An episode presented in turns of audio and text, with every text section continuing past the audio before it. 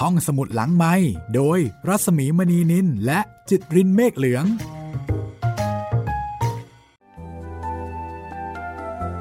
ตอนรับคุณผู้ฟังเข้าสู่การใช้บริการห้องสมุดหลังไมค์ค่ะวันนี้เจงกิสข่านมาถึงตอนที่สี่แล้วจากหนังสือของสำนักพิมพ์แสงดาวเรียบเรียงโดยมันทิราเจงกิสข่านผู้ยิ่งใหญ่ไปไหนก็รบชนะเป็นทั้งนักรบเป็นทั้งผู้บริหารประสบความสำเร็จแม้ว่าจะเป็นคนที่เรียนรู้ด้วยตัวเองเป็นคนที่ลำบากมาตั้งแต่เด็กนะคะไม่ได้มีพรรคมีพวกมาแต่มาตั้งแต่อ้อนแต่ออกแต่ทุกสิ่งทุกอย่างนั้นมาจากการใช้สติปัญญายุทธวิธีในการรบในการปกครองของเจงกิสข่านน่าสนใจค่ะวันนี้เรามาติดตามเรื่องของเทคนิคการรบที่เหนือชั้นของเจงกิสข่านว่าเขามีเทคนิคการรบเหนือกว่าศัตรูอย่างไร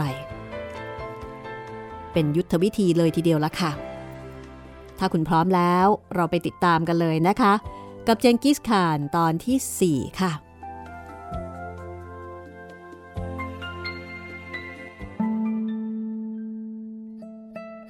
เทคนิคประการแรกของเจงกิสข่านก็คือยุแย่ภายในให้แตกสามัคคีเจงกิสข่านจะเข้าไปทำลายความสามัคคีของเผ่าศัตรูนี่เป็นวิธีการที่สำคัญมากต้องทำเป็นอันดับแรกนั่นก็คือการทำให้ศัตรูเกิดความแตกแยก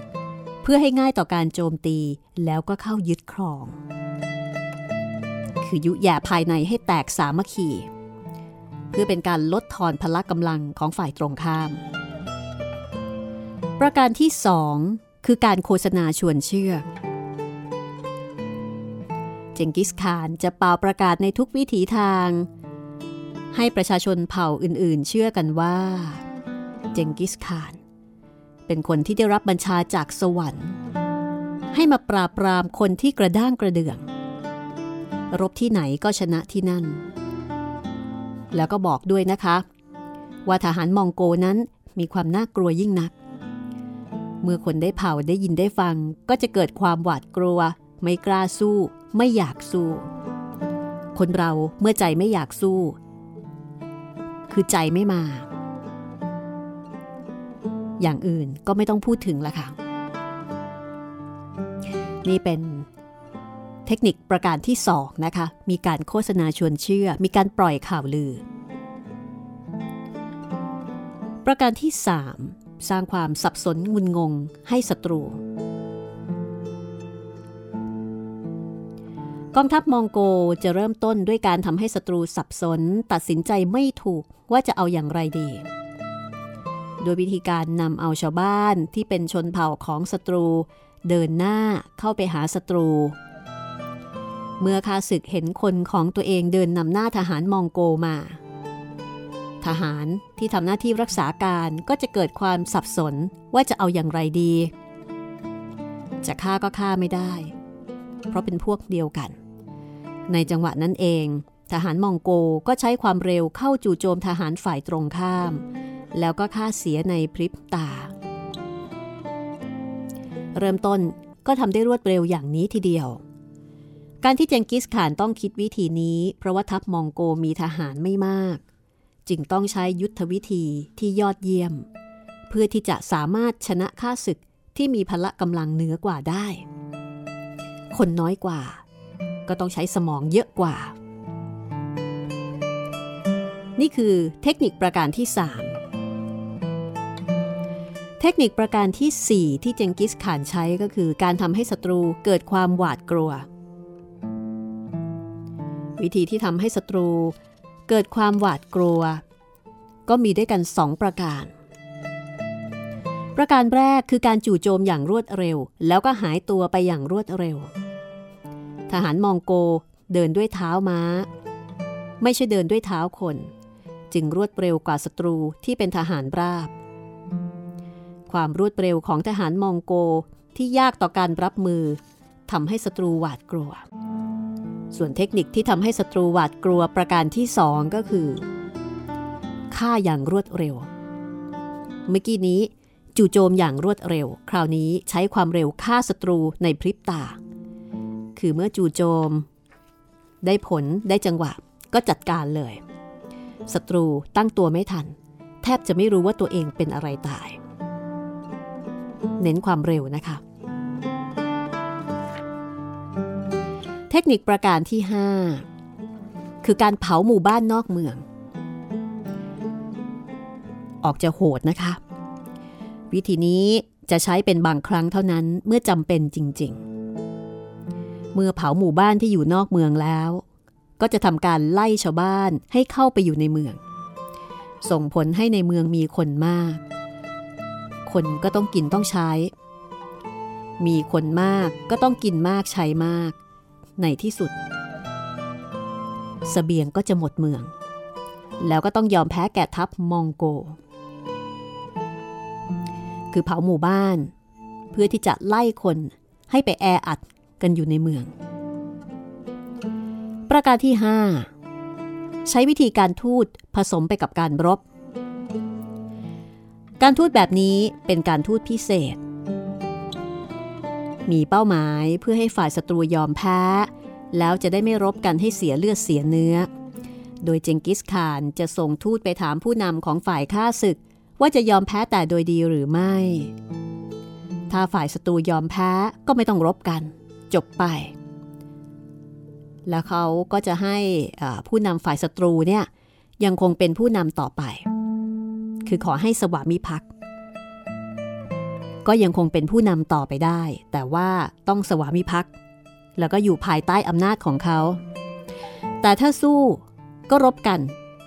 แล้วก็ฆ่ากันให้ตายไปข้างหนึ่งซึ่งส่วนใหญ่เจงกิสข่านก็มักจะเป็นฝ่ายชนะนี่คือเทคนิคการรบของเจงกิสข่านนะคะ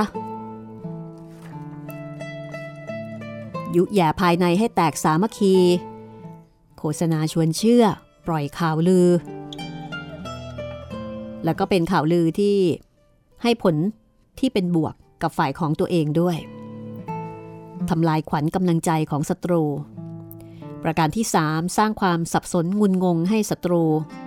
ประการที่สี่ทำให้ศัตรูเกิดความหวาดกลัวประการที่ห้าเผาหมู่บ้านนอกเมืองเพื่อกวาดต้อนคนให้มาอยู่ในเมืองและประการที่หกใช้วิธีการทูตผสมผสานไปกับการรบรบกันไปคุยกันไปถ้าคุยกันได้ยอมกันได้ก็ไม่ต้องรบต่อแต่ถ้าไม่ยอมก็รบกันจนกว่าจะชนะจนกว่าจะตายไปข้างหนึ่งกองทัพของมองโกนั้นได้ชื่อว่าเป็นกองทัพที่ทรงประสิทธิภาพค่ะจะมีลักษณะที่เหนือกว่าศัตรูอยู่ตลอดเวลาเตรียมพร้อมอยู่ตลอดเพราะฉะนั้นจึงมักรบได้ชัยชนะอยู่เสมอกองทัพของมองโกมีประสิทธิภาพก็เพราะทหารมีประสิทธิภาพคนมองโกมีความคุ้นเคยกับการขี่ม้าเคยชินกับการขี่ม้ามาแต่เล็กแต่น้อยโตมากับม้าใช้ชีวิตอยู่กับหลังม้าฝึกยิงธนูฝึกต่อสู้มาแต่เล็กแต่น้อยอันนี้เป็นวิถีชีวิตของเขาอยู่แล้วเมื่อมาเป็นทหารก็แทบไม่ต้องฝึกฝนอะไรเลยเพราะว่าทำเป็นอยู่ตั้งแต่เด็กคือเป็นวิถีเป็นความเคยชินก็มาฝึกอีกเล็กน้อยจนมีความชำนาญแคล่วคล่องว่องไวเมื่อมาเป็นทหาร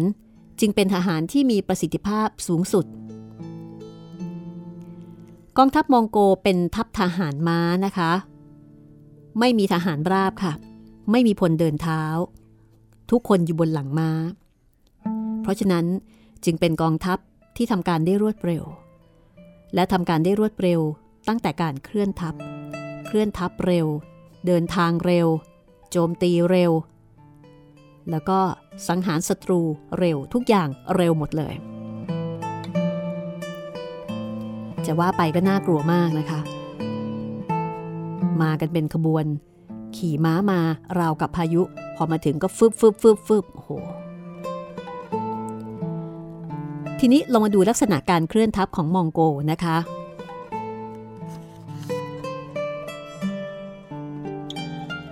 มีการวิเคราะห์ว่ามีอยู่ด้วยกันหกวิธีหกวิธีนี้ก็ทำให้กองทัพมองโกเนี่ยถือได้ว่าเป็นกองทัพที่ทรงประสิทธิภาพมีอะไรบ้างประการแรกเป็นกองทัพที่เคลื่อนทัพได้รวดเร็วด้วยทัพทหารม้าเพราะอย่างที่บอกชาวมองโกเคยชินกับการขี่ม้าชอบขี่ม้าชอบแข่งม้ามีความใกล้ชิดผูกพันใช้ชีวิตอยู่บนหลังม้าเป็นเวลานานมากเกือบจะตลอดชีวิตก็ว่าได้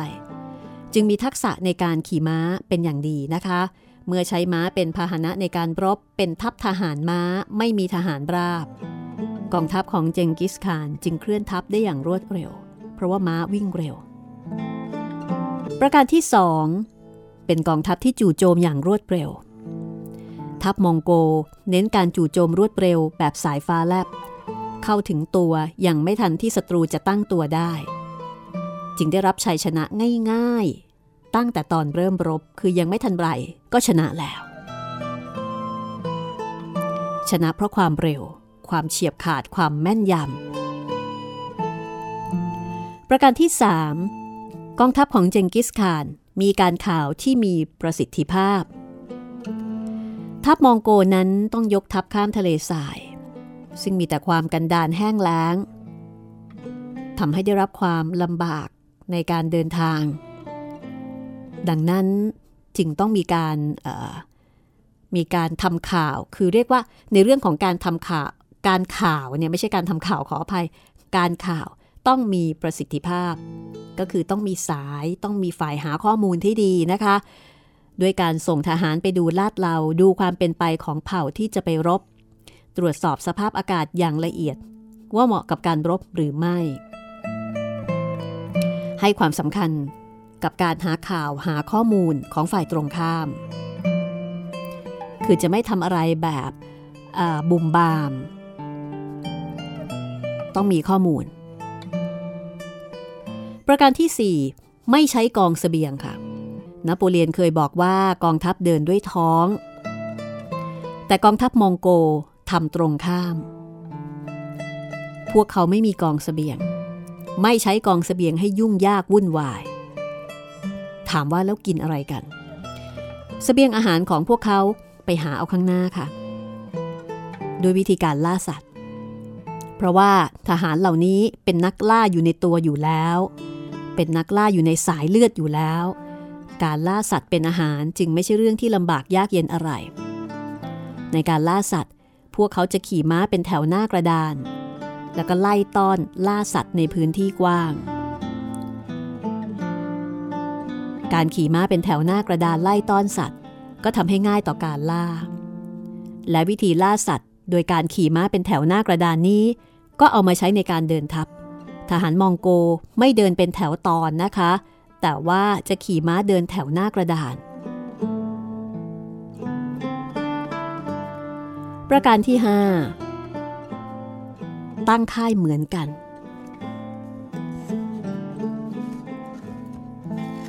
กองทัพมองโกจะมีการตั้งค่ายเหมือนกันทุกครั้งรบกี่ครั้งออกศึกกี่ครา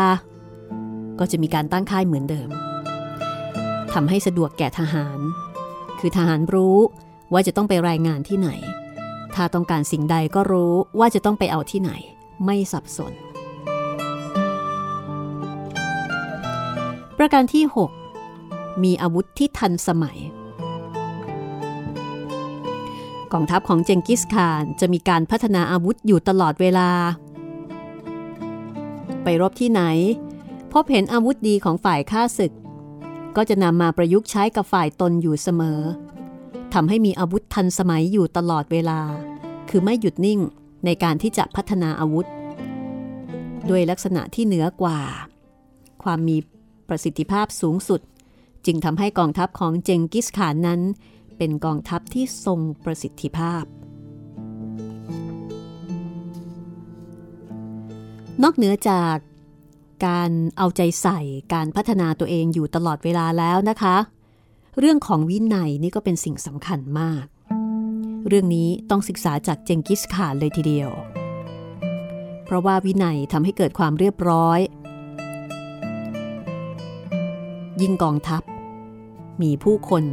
ร้อยพ่อพันแม่ยิ่งจำเป็นต้องมีวินัยกองทัพที่มีวินัยจึงเป็นกองทัพที่ยิ่งใหญ่ถ้าไม่มีวินัยก็ยิ่งใหญ่ไม่ได้ความมีระเบียบวินัยเป็นของสำคัญมาก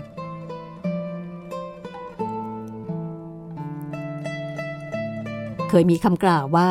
ระเบียบวินัยเป็นเรื่องสำคัญมากบ้านเมืองที่มีวัฒนธรรมดีก็เพราะมีระเบียบวินัยดีรถยนต์แล่นอยู่กลางถนนถ้าไม่แล่นไปตามระเบียบสายไปสายมาแบบงูเลื้อยรถก็คงจะชนกันประชาชนที่เดินในท้องถนนถ้าไม่ระมัดระวังเดินตามสบายไม่คำนึงถึงภัยในท้องถนนแน่นอนนะคะก็อาจจะถูกรถชนเข้าสักวันหนึ่งคือไม่ว่าจะเป็นใครทุกคนก็ต้องมีระเบียบมีวินัยงานทุกอย่างก็ต้องมีระเบียบถ้างานไม่มีระเบียบก็จะเป็นงานที่ดีไม่ได้ความเป็นระเบียบคือฐานอันมั่นคง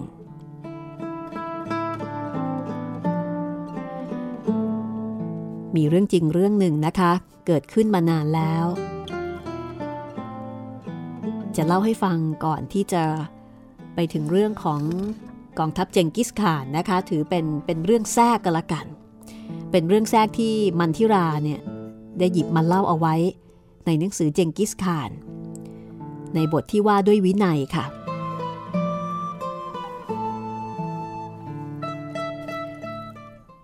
คืนวันหนึ่งเป็นเวลาที่คือเป็นยามกลางคืนนะคะบรรยากาศมืดมัว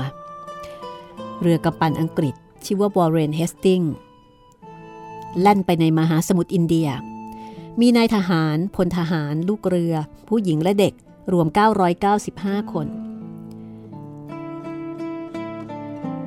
นี่คือจำนวนของผู้คนที่อยู่ในเรือเรือแล่นไปตามระลอกคลื่นพอเวลาตีสองยี่สิบนาทีปรากฏว่าเรือได้ชนหินโสโครกเข้าอย่างแรงเรือแตกน้ำไหลเข้าเรือก็มีคำสั่งออกมาว่าห้ามผู้ชายทุกคนออกมานอกดาดฟ้าคือไม่ให้ผู้ชายออกมานอกดาดฟ้าผู้ชายทุกคนก็ปฏิบัติตามยืนเป็นแถวนิ่งอยู่อย่างสงบขณะนั้น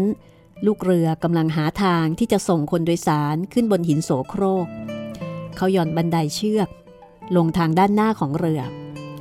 ครั้งแรกคิดว่าจะให้ผู้ชายเนี่ยลงไปยังฝั่งหินนั้นก่อนเพื่อที่จะได้ช่วยรับคนเจ็บเด็กๆและผู้หญิงก็จะส่งลงในภายหลังแล้วก็ให้ผู้ชายช่วยรับทันใดนั้นเองค่ะเรือก็ไปกระทบหินโสโครกอีกครั้งหนึ่งทำให้เรือโครงไปมาน้ำไหลท่วมดาดฟ้าชั้นล่างทุกคนก็ต้องขึ้นไปบนดาดฟ้าชั้นบนตามคำสั่งของกัปตัน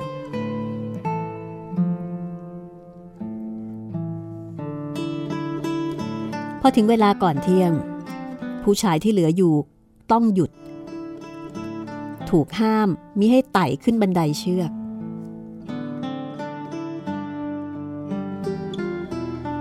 เพราะว่าเรืออยู่ในอันตรายคับขันกำลังจะจมแหล่มิจมแหล่ต้องให้คนเจ็บเด็กและผู้หญิงไปก่อน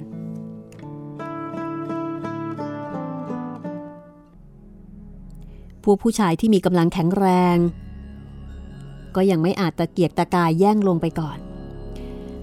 พวกเขายืนนิ่งแล้วก็ให้ผู้หญิงเด็กและคนเจ็บผ่านลงไปตามลำดับทั้งๆ ท, ที่ตอนนั้นเหลืออีกนิดเดียวน้ำก็จะไหลท่วมดาดฟ้าชั้นที่สองหมดแล้ว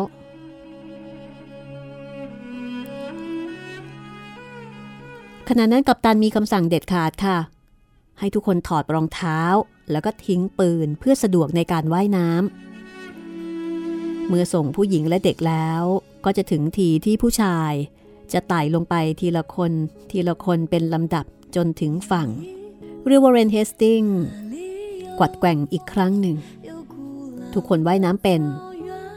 ได้รับคำสั่งให้โจรลงทะเลว่ายไปทะเลกำลังปั่นป่วนระลอกคลื่นกระทบลำเรือและฝูงคนอย่างหนักในการอับปางคราวนั้นนะคะมีผู้โดยสารรอดชีวิตเก้าร้อยเก้าสิบสามคนจากทั้งหมดเก้าร้อยเก้าสิบห้าคนคือคนในเรือเนี่ยมีเก้าร้อยเก้าสิบห้าคนรอดตายเก้าร้อยเก้าสิบสามตายไปสองเป็นพ่อครัวคนหนึ่งเป็นพนักงานเสิร์ฟหรือว่าเป็นบอยคนหนึ่งทั้งสองคนเป็นชาวฮินดูอุบัติเหตุเรืออับปางครั้งนี้นะคะเกิดขึ้นเมื่อวันที่สิบสี่มกราคมปีพุทธศักราชสองพันสี่ร้อยสี่สิบที่ฝั่งของเกาะยูเนียนทางตะวันออกของเกาะมาดากัสการ์ซึ่งจริงๆแล้วในขณะที่เรือล่มเนี่ยเป็นเวลาที่มืดแล้วก็น่ากลัวมากแต่เนื่องจากว่ามีการบังคับบัญชาที่ดีทหารในเรือมีระเบียบวินัยเชื่อฟังคำสั่งของผู้บังคับบัญชาแล้วก็คือไม่ตื่นตระหนกตกใจไม่สติแตกทำตามคำสั่งแล้วก็คนออกคำสั่งนี่ก็ออกคำสั่งดีด้วยนะคะก็เลยพ้นจากอันตรายทำให้รอดชีวิตแล้วก็รอดชีวิตมากเป็นประวัติการทีเดียวในหนังสือเล่มนี้ก็ได้เล่าถึงเรื่องนี้เพื่อแสดงให้เห็นถึงความสำคัญของระเบียบวินัยนะคะห้องสมุดหลังไมค์โดยรัศมีมณีนินและจิตรินเมฆเหลือง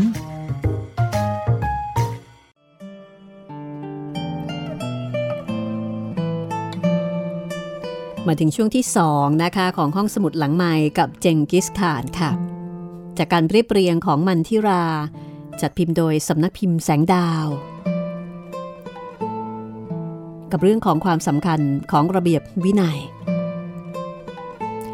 กองทัพของเจงกิสข่านก็มีความเกรียงไกรทรงแสนยานุภาพไปที่ไหนก็ชนะที่นั่นที่เป็นเช่นนี้ส่วนหนึ่งซึ่งเป็นส่วนสำคัญก็คือเจงกิสข่านนั้นมีความเคร่งครัดในระเบียบวินัยเจงกิสข่านมีกฎเกณฑ์ห้ามทหารที่กำลังตีฆ่าศึกอยู่ตามเก็บทรัพย์สินของมีค่าของฆ่าศึกที่ร่วงหล่นนะคะแต่ว่าให้ตีเรื่อยไปจนกว่าจะได้รับชัยชนะอย่างเด็ดขาดส่วนทรัพย์สินที่ร่วงหล่นจะมีทหารอีกหน่วยหนึ่งตามมาเก็บทีหลังใครฝ่าฝืนจะถูกยึดทรัพย์สินที่เก็บได้ทั้งหมดเข้าไว้เป็นส่วนรวมคือถ้าเกิดไม่อย่างนั้นก็ไม่เป็นอันรบกันเลยทีเดียวตีไปเก็บของไปคำสั่งของเจงกิสข่านเมื่อมีการเผยแพร่ไปแล้วทุกคนต้องยอมรับและเชื่อฟังไม่ว่าจะเป็นใครก็ตามไม่ว่าจะมีตำแหน่งสูงขนาดไหนหรือแม้กระทั่งเป็นคนพี่เอ่อเป็นคนในครอบครัวหรือว่าเป็นญาติพี่น้องก็ต้องอยู่ภายใต้กฎนี้ครั้งหนึ่งเจงกิสข่านสั่งทหารว่าหากตีข้าศึกแตกพ่ายไปขณะรุกไล่ข้าศึกขึ้นไปทางเหนือห้ามผู้ใดเก็บทรัพย์สินที่ตกหล่นของข้าศึกเป็นเด็ดขาดขอให้รุกไล่ตีข้าศึกต่อไปทรัพย์สินที่ตกหล่นเท่านั้นจะมีทหารอีกหน่วยหนึ่งมาตามเก็บทีหลังเมื่อเสร็จแล้วจึงจะจัดสรรปันส่วนให้แก่กันและกันค่ะแต่ในศึกคราวนั้นปรากฏว่าอาและน้องชายของเจงกิสข่านได้ละเมิดคำสั่งพอตีข้าศึกรุกไล่ไปเห็นทรัพย์สินตกหล่นก็ตามเก็บไปไม่สนใจที่จะรุกไล่ให้ถึงที่สุดคือส่วนหนึ่งก็เห็นว่าเป็นญาติกับเจงกิสข่านคงไม่เป็นไรปรากฏว่าพอเสร็จศึกก็ถูกเจงกิสข่านสั่งลงโทษโดยริบทรัพย์ที่เก็บได้ทั้งหมดเข้ามาเป็นส่วนรวมนี่คืออาและน้องชายแต่ทุกคนก็ต้องปฏิบัติตามกฎกฎที่ดียังไม่พอนะคะต้องมีการรักษากฎอย่างเข้มงวดด้วยมีการรักษาอย่างจริงจังและทุกคนก็ต้องอยู่ภายใต้กฎนี้เป็นมาตรฐานเดียวกันอีกปัจจัยหนึ่งที่ทำให้กองทัพของเจงกิสข่านนั้นมีความเกรียงไกรคือการส่งเสริมคนดีมีฝีมือให้โอกาสคนเก่งเจงกิสข่านเป็นผู้นำที่เข้าถึงจิตใจคนเอาใจใส่ลูกน้องแล้วก็รู้จักใช้คนอย่างเหมาะสม คือเรียกว่าถ้าในแง่ของการเป็นผู้นำที่ว่าจะต้องเข้าถึงจิตใจคนเข้าถึงใจลูกน้องซื้อใจลูกน้องได้เลือกใช้คนได้เหมาะกับงานเจงกิสข่านมีคุณสมบัติเหล่านี้หมดครบนะคะมู่หัวหลีเป็นขุนนางคู่ใจคนหนึ่งของเจงกิสข่านมู่หัวหลีถือกำเนิดมาจากเผ่าที่ต่ำต้อยแต่ก็ไม่เป็นที่รังเกียจของเจงกิสข่านเขามาสวามิภักดิ์ต่อเจงกิสข่านช้ากว่าคนอื่นๆแต่เจงกิสข่านก็ไม่ได้ถือสาอะไรเจงกิสข่านเป็นผู้นำสูงสุดแต่เป็นคนที่ใจกว้างไม่เอาใจตัวเองเป็นใหญ่แม้ว่ามู่หัวหลีเนี่ย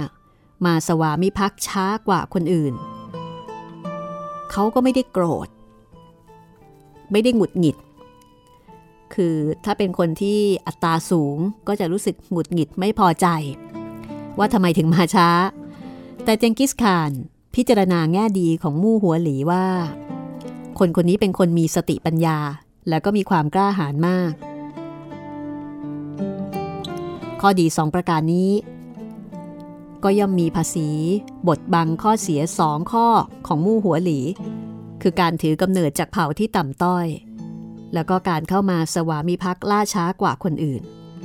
คือดูที่ข้อดีว่าเป็นคนมีสติปัญญาแล้วก็เป็นคนที่มีความกล้าหาญพอแล้วสองข้อนี้พอมู่หัวหลีเข้ามาอยู่รับใช้ในกองทัพเขาก็ได้ทำงานด้านทหารอย่างเต็มกำลังความสามารถติดตามรับใช้เจงกิสข่านเรื่อยมาแล้วก็ช่วยรวบรวมภาคเหนือของทะเลทรายโกบีจนเป็นเอกภาพเป็นคนที่มีความกล้าหาญถึงขนาดกล้าไปบุกเผ่าจินตามลำพังภายหลังทัพมองโกจึงสามารถปราบเผ่าจินได้อย่างราบคาบเจงกิสข่านส่งเสริมสนับสนุนมู่หัวหลีให้ได้รับการเลื่อนตำแหน่งหลายครั้งหลายหนจนกระทั่งได้ขึ้นเป็นตำแหน่งอ่องนะคะคือได้ขึ้นแบบสูงเลยทีเดียวทั้งๆ ท, ที่ถือกำเนิดมาจากเผ่าที่ต่ำต้อยเรียกว่าไม่มีชาติไม่มีตระกูลแต่เนื่องจากเป็นคนดีมีความสามารถเจงกิสข่านก็เปิดโอกาสให้อีกคนหนึ่ง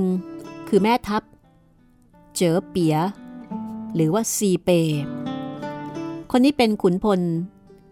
คู่ใจของเจงกิสข่านอีกคนหนึ่งเมื่อใดที่ออกศึกสงครามขุนพลเจ๋อเปียจะต้องเดินเอ่อจะต้องนำหน้าเสมอนะคะเจ๋อเปียนี่เคยเป็นขุนพลของข้าศึกมาก่อนเป็นคนยิงธนูแม่นมากเคยยิงม้าขาวของเจงกิสข่านตายมาแล้วแต่เมื่อรบแพ้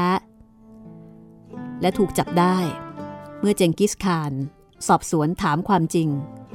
เขาก็รับสารภาพว่าเขานี่แหละเป็นคนยิงม้าของเจงกิสข่านตายซึ่งจริงๆแล้วถ้าเป็นคนอื่นก็อาจจะโกรธแล้วก็อาจจะลงโทษฆ่าตายซะเลยนะคะมายิงม้าได้แต่เจงกิสข่านกลับไม่ถือสาแล้วก็ชื่นชมในความกล้าหาญความมีฝีมือและความซื่อตรงของเจ๋อเปียหรือว่าซีเปเจงกิสข่านให้อภัยแล้วก็ยอมรับซีเปเนี่ยให้เข้ามาร่วมในกองทัพขุนพลเจอเปียหรือซีเปก็ได้เป็นกำลังสำคัญนำทัพตีเมืองจินตีเมืองซีเหลียวบุกตะวันตกบุกรัสเซียแล้วก็ยึดครองได้สำเร็จเมื่อคราวตีเมืองซีเหลียวพอเดินทัพไปถึงเทียนซานเจ๋อเปียได้กวาดต้อนม้าขาวชั้นดีประมาณ หนึ่งพัน ตัวไปให้เจงกิสข่านเพื่ออะไรคะเพื่อทดแทนม้าขาวของเจงกิสข่านที่ตัวเองยิงตายไปคือยิงม้าของเจ้านายตายไปหนึ่งตัวกวาดต้อนม้าชั้นดีทดแทนไปให้ หนึ่งพัน ตัวนะคะและยังเป็นการตอบแทนบุญคุณที่เจงกิสข่านไว้ชีวิตและก็รับเขาเข้าเป็นทหาร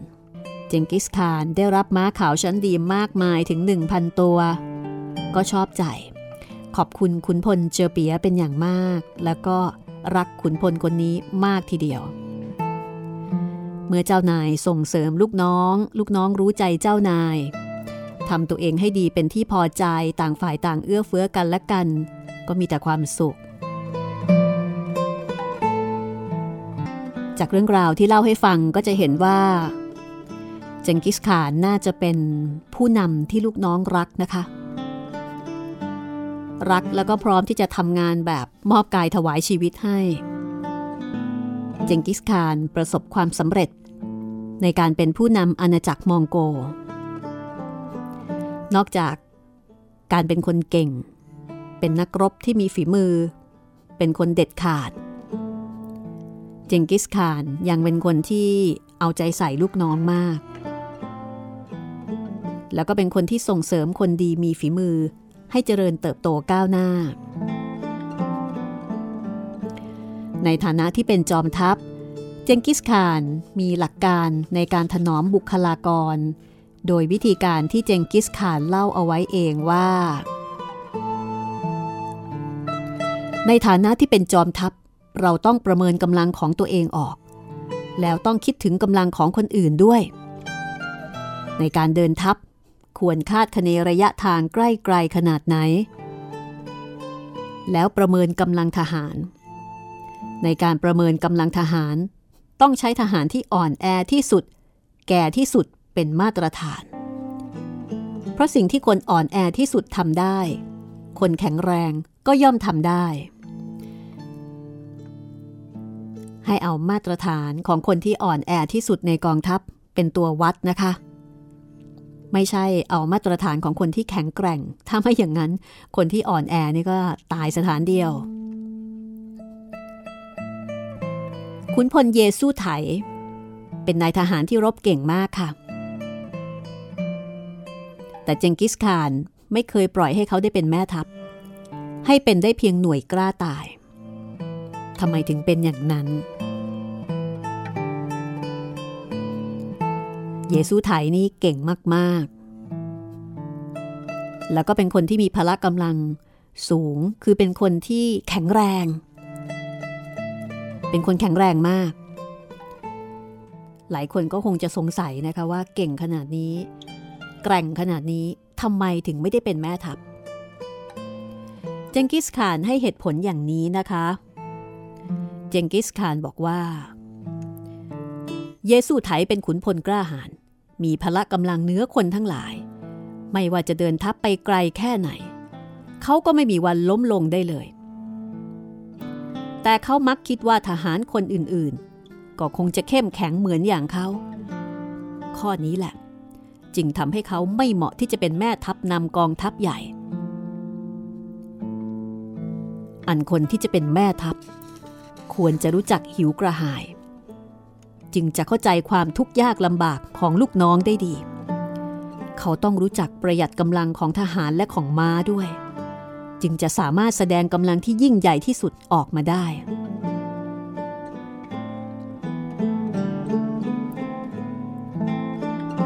เมื่อเจงกิสข่านมอบหมายงานใดให้ใครทำแล้วนะคะก็จะมอบความเชื่อถือไว้วางใจให้ด้วยคือถ้าตัดสินใจให้ทำแล้วก็จะเชื่อ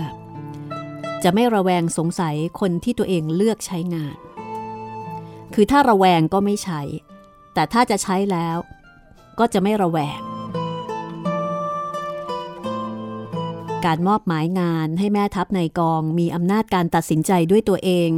ทำให้ลูกน้องแต่ละคนมีโอกาสแสดงศักยภาพของตนเองได้อย่างเต็มที่จึงทำให้เกิดคนเก่งคนมีฝีมือมากด้วยความสามารถได้เป็นมือเป็นไม้เป็นแขนเป็นขาแล้วก็ทำให้เจงกิสข่านสามารถที่จะสร้างอาณาจักรมองโกได้เจริญรุ่งเรืองดิฉันชอบวิธีที่มองคนที่จะเป็นแม่ทัพนะคะคือแทนที่จะมองว่าคนที่จะที่จะมาเป็นแม่ทัพจะต้องเป็นคนที่เก่งเหนือคนอื่นๆเป็นยอดมนุษย์แต่เจงกิสข่านกลับมองโดยการใช้สามัญสำนึกว่า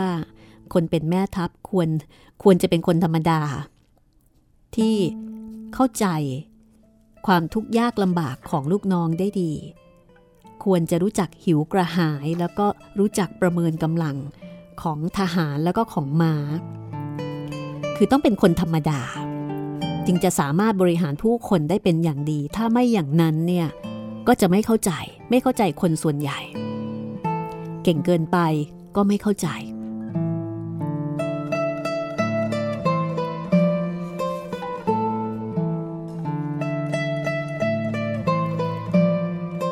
คุณผู้ฟังคงอยากจะรู้นะคะว่าจริงๆแล้วเจงกิสข่านมีรูปร่างหน้าตาเป็นอย่างไรเสียดายว่าในสมัยก่อนยังไม่มีกล้องถ่ายรูปที่จะบันทึกเอาไว้นะคะถ้าให้เดาเนี่ยจะเดาว่าเจงกิสข่านน่าจะมีรูปร่างหน้าตาเป็นยังไงคะน่าจะเป็นคนสูงใหญ่มีพละกำลังมีความแข็งแรงหุ่นบึกบึกอะไรทำนองนั้นใช่ไหมคะเพราะว่าเป็นนักรบแต่จริงๆแล้วว่ากันว่าเขาก็มีรูปร่างธรรมดาทั่วไปไม่ได้มีรูปร่างใหญ่โตอย่างนักกล้ามแล้วก็ไม่ได้มีพละกำลังเหมือนอย่างช้างม้าวัวควายคือไม่ได้มีกำลังพิเศษเหนือไปกว่าคนอื่นและก็ไม่ได้กล้าหาญผิดมนุษย์ทั่วไปก็มีความกล้าหาญในระดับที่ทหารผู้กล้าจะพึงมีฟังเพลงเจงกิสข่านเมื่อช่วงต้นรายการนะคะมันมากๆแล้วก็ให้ภาพพจน์ว่าเจงกิสข่านเนี่ยลุยไปที่ไหนก็ชนะที่นั่นดูเหมือนว่าจะเป็นคนบู๊แหลกรานแต่แท้จริงแล้วเจงกิสข่านเป็นนักรบที่ชอบการวางแผนมากกว่าการใช้กำลังเขาชอบที่จะวางแผนการและก็เชี่ยวชาญในการใช้ยุทธวิธีมีความปราดเปรื่องเรื่องการปกครองจึงเป็นสาเหตุเป็นปัจจัยที่ทำให้สร้างอาณาจักรมองโกลจนยิ่งใหญ่ได้โดยเฉพาะเรื่องการปกครองเจงกิสข่านมีศิลปะการปกครองที่ยอดเยี่ยมรู้จักครองใจคนและก็ตั้งตนอยู่บนความเที่ยงธรรมมีน้ำใจเสียสละสูงมากคนเก่งคนมีฝีมือจึงพากันมาเป็นลูกน้องคนที่อยู่ด้วยนานๆก็จะไม่ตีจากคนในเผ่าอื่นก็อยากมาอยู่ด้วยคือคนที่อยู่อยู่แล้วก็ไม่อยากไปไหนคนที่อื่นก็อยากจะมาเป็นลูกน้องถ้าเป็นบริษัทบริษัทนี้มีแต่คนอยากเข้าไม่มีคนอยากออกนะคะชีวิตของเจงกิสข่านนั้นถ้าจะว่าไปมีชีวิตอยู่ในสนามรบมากกว่าอยู่ในบ้านเมืองตรากตรำทำศึกมากกว่าที่จะเสวยสุขและแม้ทัพมองโกลจะมีพฤติกรรมโหดร้ายมีการฆ่าเผาล้างผลาญบ่อยครั้งแต่ตัวเจงกิสข่านไม่ได้ลงมือด้วยตัวเองคือคนที่อ่านประวัติคนที่ได้ยินข่าวคราวเรื่องราวของเจงกิสข่านก็มักจะจินตนาการว่าเจงกิสข่านน่าจะเป็นผู้นำที่มีความกล้าบ้าบินวิ่งนำหน้าทหารออกไปฆ่าศัตรูแต่จริงๆแล้วไม่ได้เป็นอย่างนั้นอาจจะเคยทำอย่างนั้นสมัยหนุ่มๆแล้วก็แพ้กลับมาแต่ตอนหลังที่สร้างอาณาจักรขึ้นมาได้แล้วมีกองทัพที่ทรงแสนยานุภาพแล้วมีขุนพลที่เก่งกาจมากมายแล้วเขาก็เลิกวิ่งนำหน้าทหารแต่มาคิดยุทธวิธีคอยวางแผนชี้นำกองทัพใช้การวิเคราะห์คนใช้คนสร้างคนให้มีประสิทธิภาพเขาพยายามทำให้บุคลากรนะคะทำให้คนในกองทัพเนี่ยเก่งแล้วก็สามารถที่จะนำศักยภาพของตัวเองออกมาใช้แล้วก็มีโอกาสพัฒนาศักยภาพของตัวเองอย่างสูงสุดจนทำให้กองทัพของมองโกในขณะนั้นมีคนคุณภาพมากมายมีทหารที่เก่งมีนักรบที่ยอดเยี่ยมมีผู้บริหารที่ดีมีแม่ทัพที่แกล้วกล้ามีสติปัญญาสามารถตัดสินใจได้อย่างถูกต้องนี่เป็นอีกข้อหนึ่งที่ทำให้เจงกิสข่านแตกต่างไปจากจอมทัพอย่างอเล็กซานเดอร์มหาราชแตกต่างจากซีซ่าแล้วก็แตกต่างจากนโปเลียนตอนท้ายของบทนี้บอกว่าการเป็นเจ้านายก็ควรขวนขวายบริหารทั้งคนและงานไม่ใช่ว่าจะต้องเข้าไปยุ่งจัดการเองทุกเรื่องแต่ควรจะเอาสมองและความคิดไปทำเรื่องสำคัญสำคัญ นี่จึงนับเป็นการสร้างสรรค์องค์กรที่ถูกต้องคือไม่ต้องไปลงรายละเอียดอะไรมากมายคุณกำลังติดตามห้องสมุดหลังใหม่กับเรื่องเจงกิสข่านจากการเรียบเรียงของมันทิรานะคะฉบับที่นำมาเล่าให้คุณได้ฟังจัดพิมพ์โดยสำนักพิมพ์แสงดาวค่ะจริงๆหนังสือเรื่องเจงกิสข่านก็สามารถจะหาอ่านได้ในหลายหลายหลายฉบับหลายเล่มนะคะเพราะว่าเป็นประวัติชีวิตคนดังที่มีคนแปลแล้วก็มีคนเขียนเอาไว้หลายสำนวนทีเดียวน่าสนใจนะคะกับชีวิตของคนคนหนึ่งเผ่าเร่ร่อนเผ่าเล็กๆปัจจุบันก็เป็นเพียงประเทศเล็กๆแต่ในอดีตนั้นเคยยิ่งใหญ่เกรียงไกรเคยบุกตะลุยไปถึงยุโรปฝรั่งมังค่านี่กลัวกันขึ้นสมองเลยทีเดียวนี่คือจอมทัพที่ชื่อว่าเจงกิสข่านค่ะนี่คือการนำเสนอของห้องสมุดหลังใหม่นะคะวิทยุไทย พี บี เอส กับดิฉันรัศมีมณีนินค่ะก็เป็นรายการที่นำเรื่องเล่าจากหนังสือดีๆมาถ่ายทอดให้คุณได้ฟังแล้วก็เพิ่มอรรถรสด้วยเสียงเพลงเสียงดนตรีแล้วพบกันใหม่ตอนหน้าเจงกิสข่านห้องสมุดหลังไมค์โดยรัศมีมณีนินและจิตรินเมฆเหลือง